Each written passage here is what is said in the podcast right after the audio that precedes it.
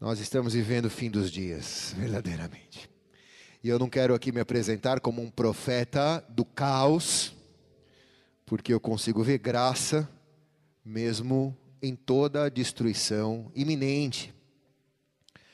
Mas quero trazer uma palavra hoje de treinamento e de edificação para esses dias difíceis. Vá comigo em Êxodo capítulo 3, versículo 19. 19 e 20. Põe um pouquinho mais o Fábio Júnior aqui na frente, pode aumentar um pouquinho o pianinho dele para a igreja sentir mais. Êxodo 3, 19. Vem, vem comigo, Fábio Júnior, hoje. Do jeito que você faz em Belo Horizonte, que aqui você nunca conseguiu fazer. Tá? Capricha. Eu sei que o rei do Egito não os deixará ir, a não ser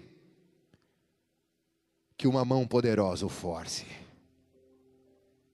Por isso, levantarei a minha mão, irei ferir os egípcios com todo tipo de milagres que farei no meio deles. Então, por fim, o Faraó os deixará ir. Amém? Êxodo capítulo 13, 19 e 20. Fique com ela aberta. Pai, essa é a tua palavra e nós pedimos a ti que ela fale ao nosso coração nessa noite. Eu me esvazio de mim porque nada tenho a dar. Eu também vim para receber e eu te peço que a tua poderosa mão esteja sobre nós nessa noite, nos guiando na tua palavra em nome de Jesus. Quem concorda diz amém e amém. Bota um pouquinho mais o Fábio Júnior aqui. Bota um pouquinho mais o Fábio Júnior no meu retorno aqui. Isso. Queria sentir ele mais, mais de perto aqui, não, não no, no retorno aqui. Se tem algo prendendo o Brasil, se tem algo segurando o Brasil, se tem algo segurando alguma área da tua vida nessa noite, se tem algo que você sente que está te prendendo, se tem uma mão que está segurando o milagre que Deus já ordenou para você. Eu tenho uma palavra de Deus para você nessa noite. Você precisa saber que tem uma mão mais forte chegando para te libertar, que tem uma mão mais forte chegando para libertar o Brasil, que tem uma mão mais forte chegando para libertar a igreja.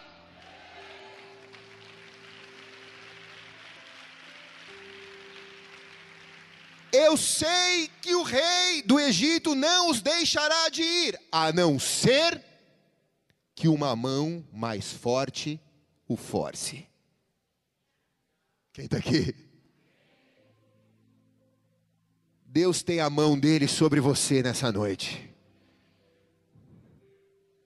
E pode parecer que nós estamos perdendo controle das coisas, mas essa palavra ela é para nos consolar, porque a mão de Deus está sobre nós.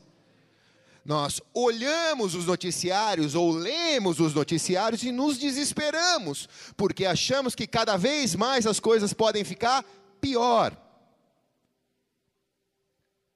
Mas quando eu assistia um vídeo sobre o Afeganistão, que eu vou chamá-lo agora, o Senhor me deu essa palavra e ele disse: a minha mão está sobre a minha igreja.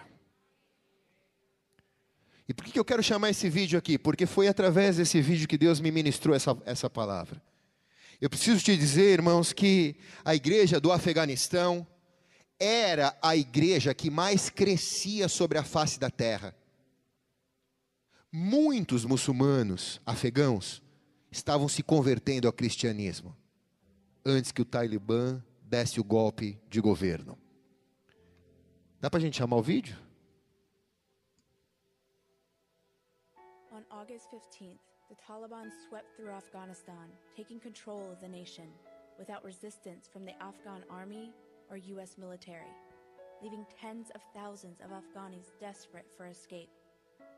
With land borders sealed, the only way out is the Kabul airport, now the stage of a horrific humanitarian crisis. But outside of the airport, the true crisis is only beginning.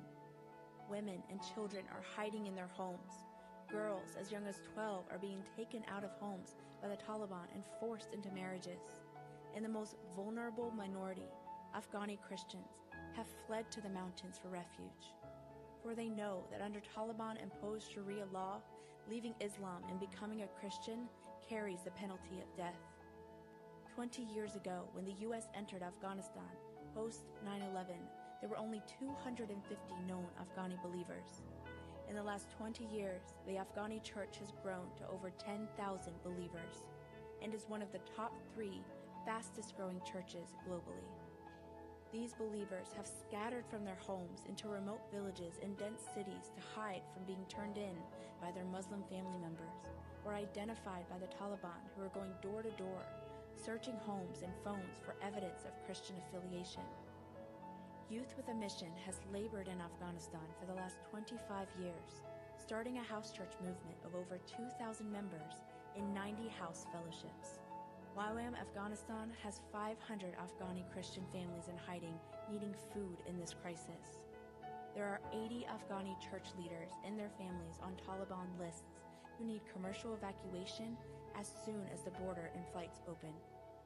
Give to help the Afghani persecuted church. $200 provides one family with enough food to last a month. $1,500 provides one family tickets to safety. All of the funds will be going directly toward Afghani believers in dire need of help. The fund will be overseen by senior YWAM leadership. God has not abandoned his children in Afghanistan, and neither will we. Vamos dar uma salva de palmas a Jesus pelo trabalho da Jocum Afeganistão.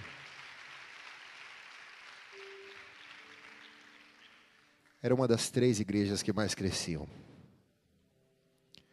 E ao vermos tudo isso, nos perguntamos: onde está Deus? E Deus diz: a minha mão está sobre vocês. Amém. A verdade, amados, que a mão de Deus está sobre a igreja do Afeganistão, a mão de Deus está sobre a igreja brasileira. Mas nós estamos acostumados a ver a mão de Deus sempre assim, aberta para nos entregar aquilo que precisamos. Mas algumas vezes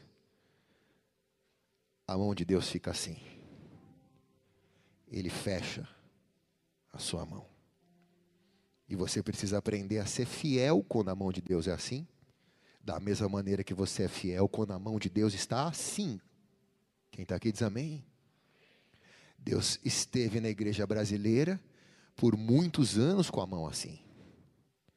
E nós estamos prestes a iniciar um tempo onde nós vamos ver a mão de Deus, já estamos vendo a mão de Deus assim. Porque quando a, mão de Deus estava assim, muitos dos cantores evangélicos enriqueceram. Muitas igrejas construíram palácios ao invés de fazer a obra. E Deus, sendo justo juiz, hoje tem todo o direito e razão de colocar a mão dele assim. E nós temos que aprender a sermos fiéis, como esta igreja está sendo fiel nesse pouco tempo em que o Afeganistão viveu a mão de Deus assim, e agora está vivendo a mão de Deus assim. A verdade é que nós sabemos que Deus é o jardineiro. E a mesma mão que planta é a mão que poda. Amém ou não? João 15, versículo 1 e 2 diz: Eu sou a videira verdadeira e o meu pai é o lavrador. Toda vara que em mim não dá fruto, atira, limpa toda aquela que dá fruto, para que dê mais fruto. Eu podo toda aquela que deu fruto, para dar mais fruto, e a que não dá fruto, eu arranco. Deus está dizendo: eu sou Deus que ajo com a mão assim, e sou Deus quando ajo com a mão assim também. E o que eu quero é que a igreja tenha maturidade para entender que quando eu estou com a mão assim, Deus está dizendo, é porque eu estou dando, mas quando eu estou com a mão assim, é porque eu estou podando para poder dar mais a vocês em nome de Jesus. Agora, É verdade que a mão de Deus, ela representa muitas coisas biblicamente. Mas eu quero me deter apenas ao fato de que a mão de Deus é poderosa. Deus está tratando com Moisés, há uma grande obra para ser feita. Êxodo capítulo 3, versículo 19, como lemos aqui. Eu sei que o rei do Egito não os deixará ir eu sei que o rei do Egito não os deixará ir, a não ser que uma mão mais poderosa entre na história. Às vezes o inimigo pensa que ele tem as garras sobre você. Às vezes o inimigo pensa que ele tem as garras sobre a bênção que Deus ordenou sobre você. Às vezes você até sente que o inimigo tem tentado te sufocar. Muitos de noite acordam sufocados, com pesadelos, com sonhos. Às vezes você sente que o inimigo coloca as mãos sobre você e às vezes você sente que algumas áreas estão até travadas na sua vida. Isso pode até estar acontecendo, a menos que uma mão mais poderosa entre essa noite na sua vida.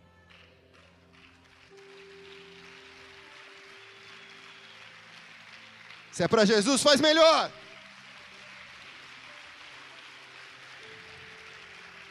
Eu não sei o que você está passando, eu também não quero saber o que o Brasil está passando.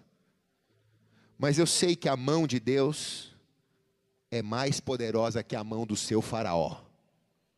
A mão do teu Deus é mais poderosa do que a mão do seu Faraó.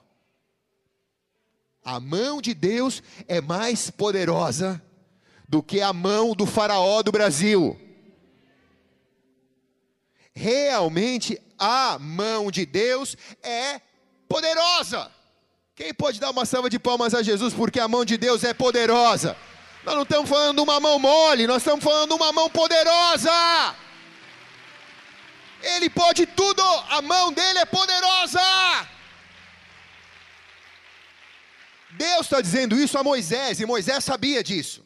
Por que, que ele sabia disso? Porque a história dele é a história de uma mão poderosa. Quando Moisés nasce, o faraó manda matar todas as crianças. A mãe de Moisés joga Moisés num cestinho no rio Nilo. E as águas do rio Nilo fazem com que aquele cestinho chegue na margem, na filha da filha de Faraó. E ela pega aquele, aquele bebê e o toma como príncipe do Egito. E eu te pergunto, qual eram as chances daquele cestinho? A Bíblia não é literal, a Bíblia não é figurativa, a Bíblia é literal. Qual eram as chances daquele cestinho boiar nas águas agitadas do rio Nilo? Qual era a chance daquele cestinho não bater numa pedra e não virar e aquela criança se afogar? Qual era a chance daquele cestinho não ser comido pelos crocodilos do Nilo? Qual era a chance daquele cestinho encostar na margem do rio onde aquela mulher estava se banhando? Qual era a chance? A não ser que uma mão poderosa o guiasse até aquele lugar. Se é para Jesus, faz melhor.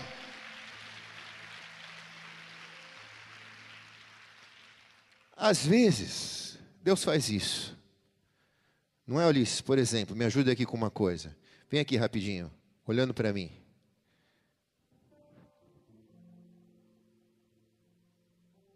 Ulisses parou, não parou, irmãos?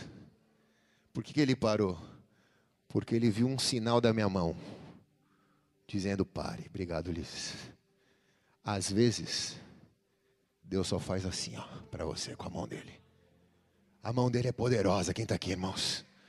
Você está indo no seu ímpeto, você está indo na sua obstinação, você está indo para o buraco. Você não sabe que tem uma armadilha armada para você, alguns metros, alguns passos à frente, e a mão poderosa de Deus está sobre você, e às vezes Deus só faz assim, ó. E aí você para para ouvir o que Deus tem para falar. Às vezes, quando Deus faz assim, alguns até murmuram, dizendo: "Pô, Deus, estou tentando, agora que eu estou me esforçando, o Senhor me botou para esperar, o Senhor me travou". mas é que você não entende o que tem ali na frente. Deus está colocando a mão poderosa sobre a sua vida para te semear e para te podar, para te empurrar e para te parar. A verdade, irmãos, é que você não está solto. Há uma mão poderosa te guiando nas águas do rio Nilo.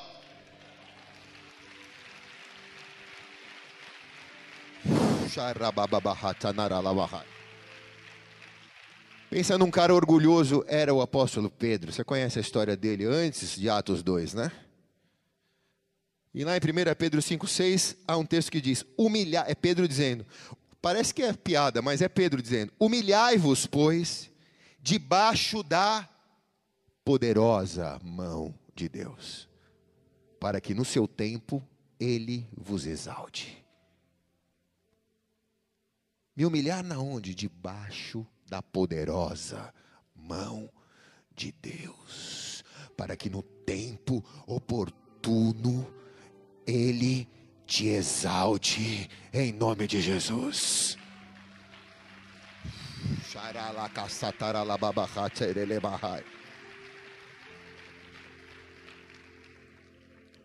Se nós olharmos, eu nem comecei a pregar ainda, vou começar agora, irmãos.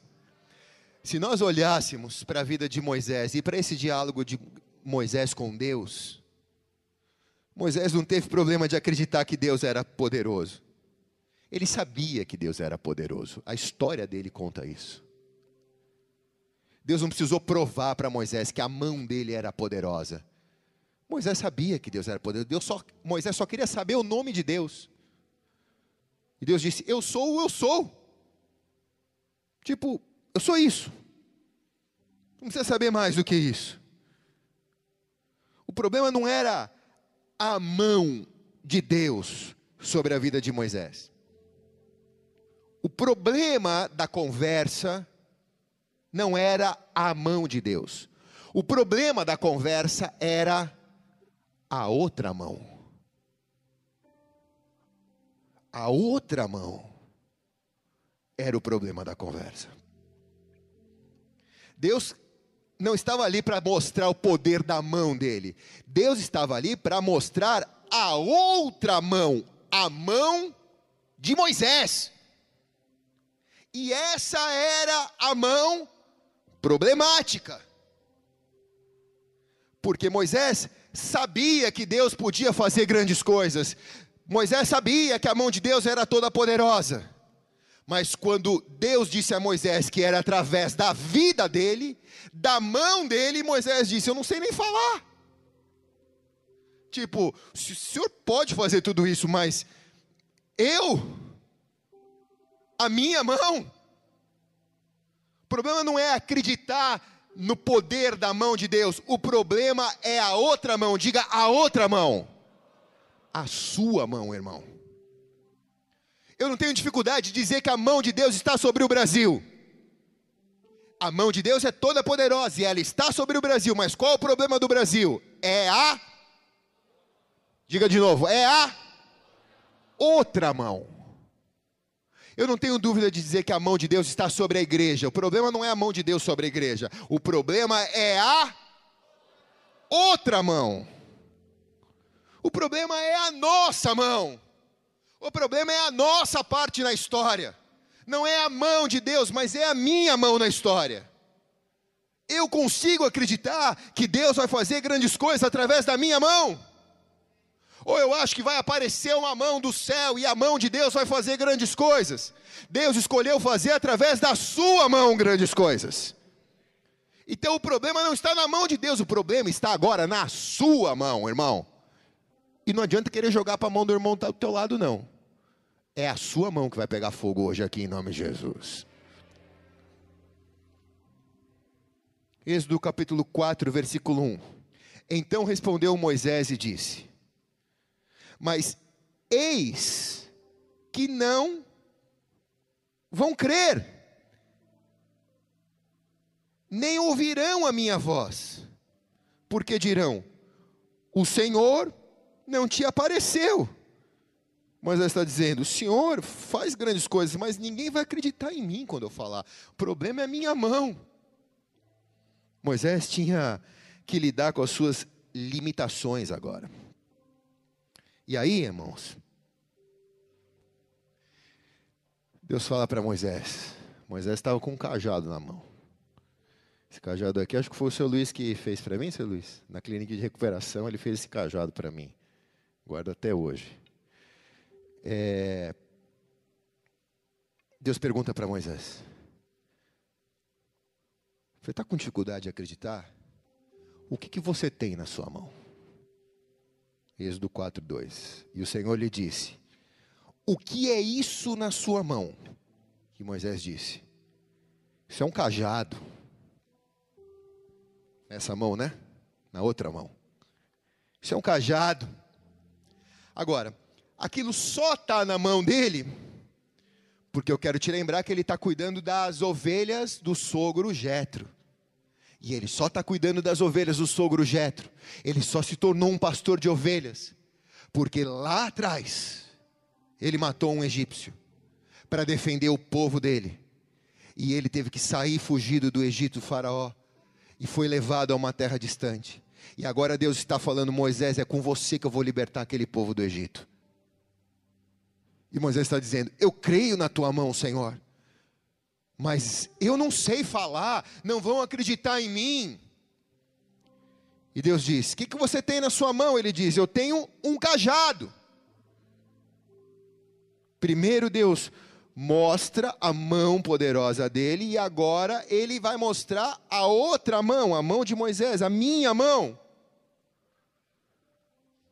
E quando Deus anda procurando a outra mão, O problema, irmãos, é que nós escondemos a outra mão no bolso. A gente quer mostrar uma mão boa, forte, do Deus poderoso, mas a mão das nossas limitações, a mão das nossas fraquezas, a gente esconde no bolso. Quando vou adorar a Deus, eu levanto a mão poderosa de Deus mas quando a palavra de Deus começa a me confrontar, eu escondo a mão no bolso. Quando a palavra de Deus começa a vir para mim, e eu sei que aquela palavra é para mim, como a palavra de hoje é para você. Não adianta esconder a mão no bolso, porque a tua mão vai pegar fogo essa noite. Eu me lembro de Jesus lá em Mateus 12, né? Versículo 9 e 13. E partindo dali, chegou na igreja deles, na sinagoga. E estava ali um homem que tinha uma das mãos mirrada. E eles, para o acusarem, o interrogavam, dizendo: É lícito curar no sábado? Ele lhe disse: Qual dentre vós, tendo uma ovelha, num sábado que cair numa cova, não lançará a mão para levantá-la? Pois quanto mais vale um homem do que uma ovelha, por consequência é lícito fazer bem ao sábado. Então disse aquele homem: estende a tua mão. Estende a tua mão, irmão, agora. A outra mão. Essa mão que você esconde no bolso. Estende a sua mão. E estendendo a mão, ficou curada a mão em nome de Jesus.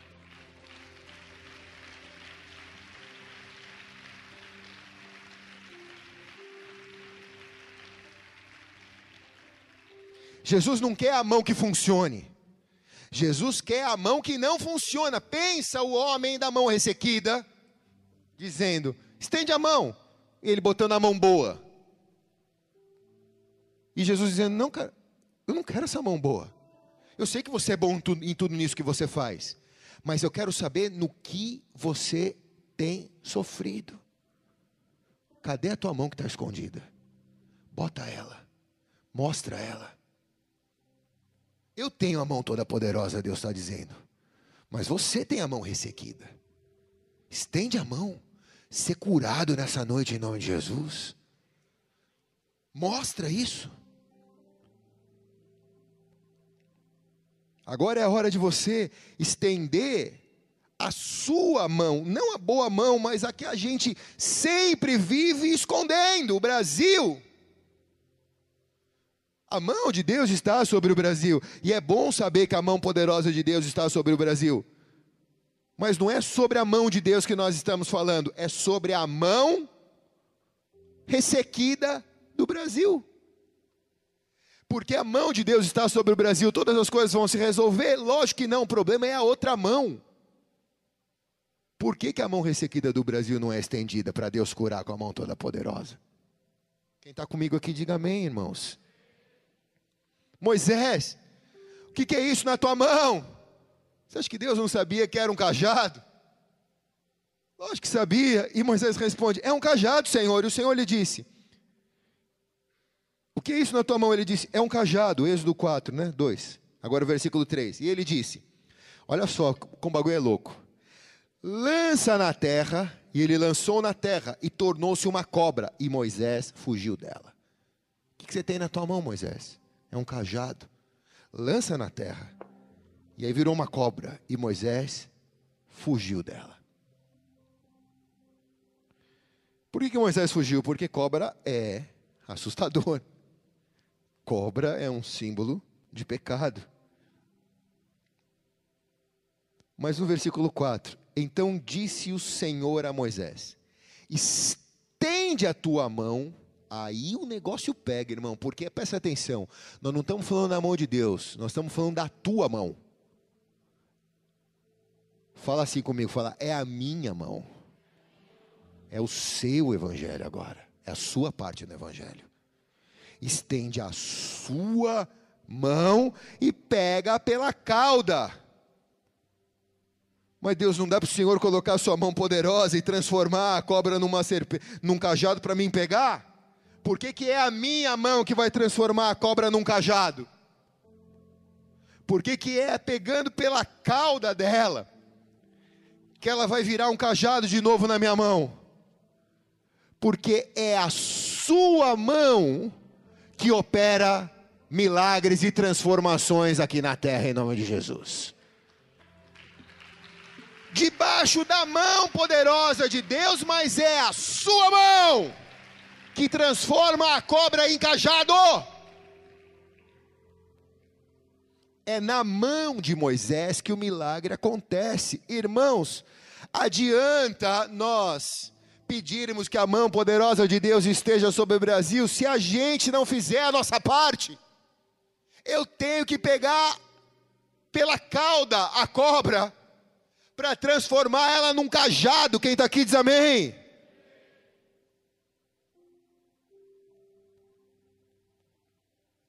Mas Deus é mais profundo ainda. Uma mão,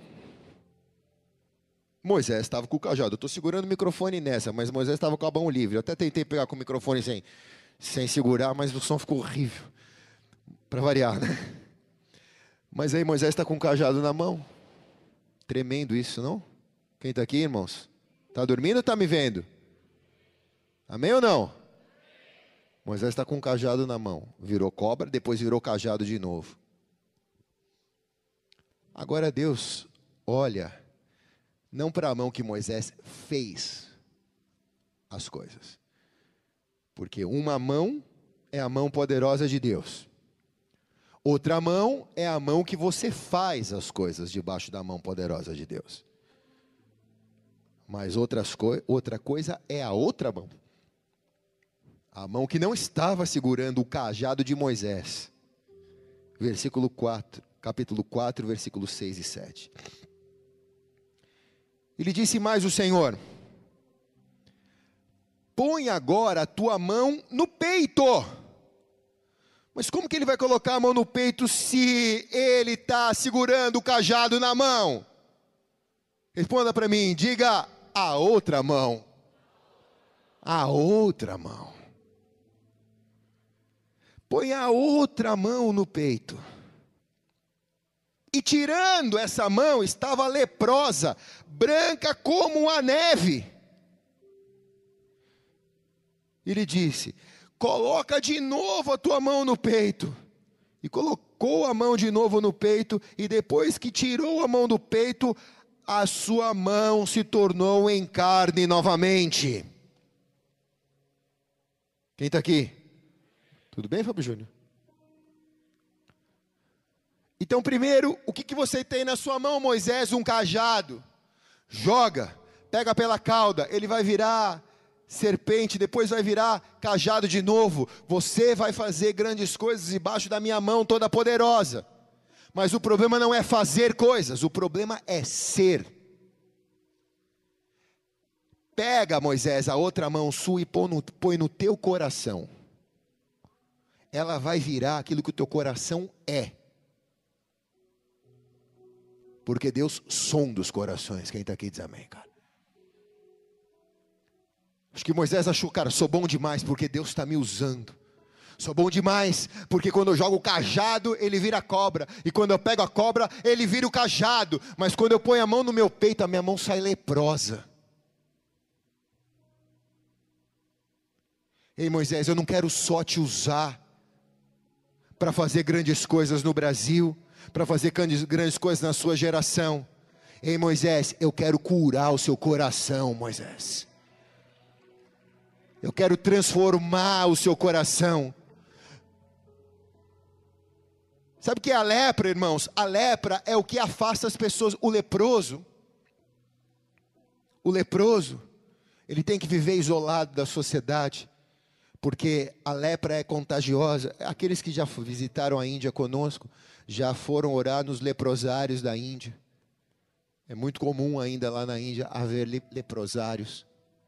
A lepra é algo que distancia a pessoa pelo menos dois metros de você. Quem está aqui? Moisés, Deus está mostrando para Moisés que o coração dele estava daquele jeito. Que o coração dele estava afastando as pessoas dele. Como você vai libertar o meu povo do Egito, Moisés? Debaixo da minha mão, só crendo que eu vou fazer através da sua vida. Se o seu coração de verdade não amar a missão que eu estou te chamando para fazer, quem está aqui diz amém, cara. O que, que adianta? Você vai operar grandes coisas em meu nome, mas se você não me amar, você vai ter um coração leproso.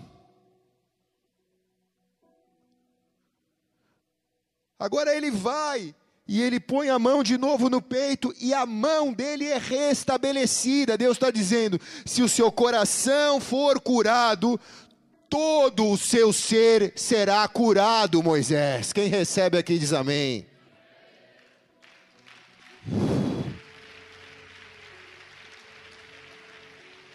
Pega as suas mãos assim. Uma mão representa o que você faz, outra mão representa o que você é. E quando eu digo que a mão de Deus está sobre você, a mão toda poderosa de Deus está sobre você, que a mão de Deus é mais forte do que a mão do Faraó. O problema não está na, na briga da mão de Deus com a mão de Faraó, porque Faraó nem entrou nessa briga. A mão de Deus é mais poderosa que a de Faraó. O problema está nas nossas mãos. Às vezes eu sou bom naquilo que eu faço, mas eu não sou bom naquilo que eu sou. Às vezes eu sou bom naquilo que eu sou, mas eu não sou bom naquilo que eu faço, porque eu não faço o que Deus me pediu para fazer. Então tudo está nas suas mãos, Brasil. Deus quer restaurar a sua mão. Deus está falando com você nessa noite. Não vem mostrar a sua mão com um currículo de vitória. Mostra a sua mão que precisa ser exposta para Deus. Mostra a sua mão que você está escondendo no seu bolso. Antes de todo o milagre acontecer com Moisés, Moisés teve que provar da mão poderosa dele na vida dele próprio. Deus não ia fazer um milagre em Israel sem antes derramar uma prova na vida de Moisés. Primeiro, Deus restaura as suas mãos, porque com mãos restauradas você restaura uma nação. Com mãos leprosas, você não restaura uma nação, mas uma igreja com mãos puras, com mãos limpas, uma igreja como essa restaura uma nação. Eu estou terminando, amados. Amém. A mão de Deus sempre teve sobre o Brasil. Isso é uma verdade. Quem pode dizer amém aqui? Também é verdade que a mão de Deus é mais poderosa do que a mão de Faraó. Mas a outra mão tem sido o problema. Que Deus nos ajude a restaurar as nossas mãos.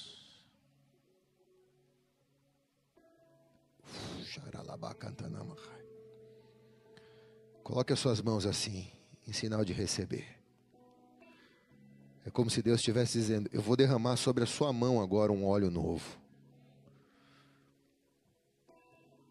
Eu não te chamei só para transformar a serpente em cajado, cajado em serpente. Eu te chamei para transformar o seu coração.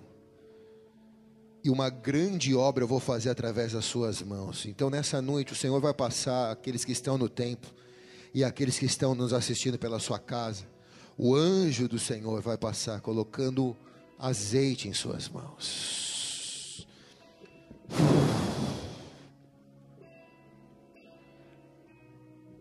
Fale para Deus, Senhor, aqui está aquilo que eu não mostro para ninguém. Aqui está, Senhor, a minha mão ressequida. Aqui está a mão que sempre está escondida no bolso. Aquilo que está na nossa mão que parece serpente, que vai virar um cajado, que é aquilo que o Senhor vai me chamar para fazer, só vai ter sentido se eu primeiro for feito nova criatura em Cristo Jesus.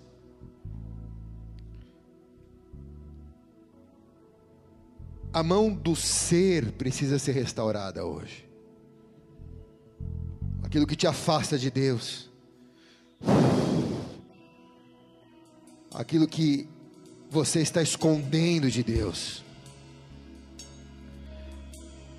Faça saber nessa noite a tua mão leprosa. Estende a sua mão a Ele, para que Ele possa curar o mesmo que fez ontem. Vai fazer hoje, vai fazer amanhã também.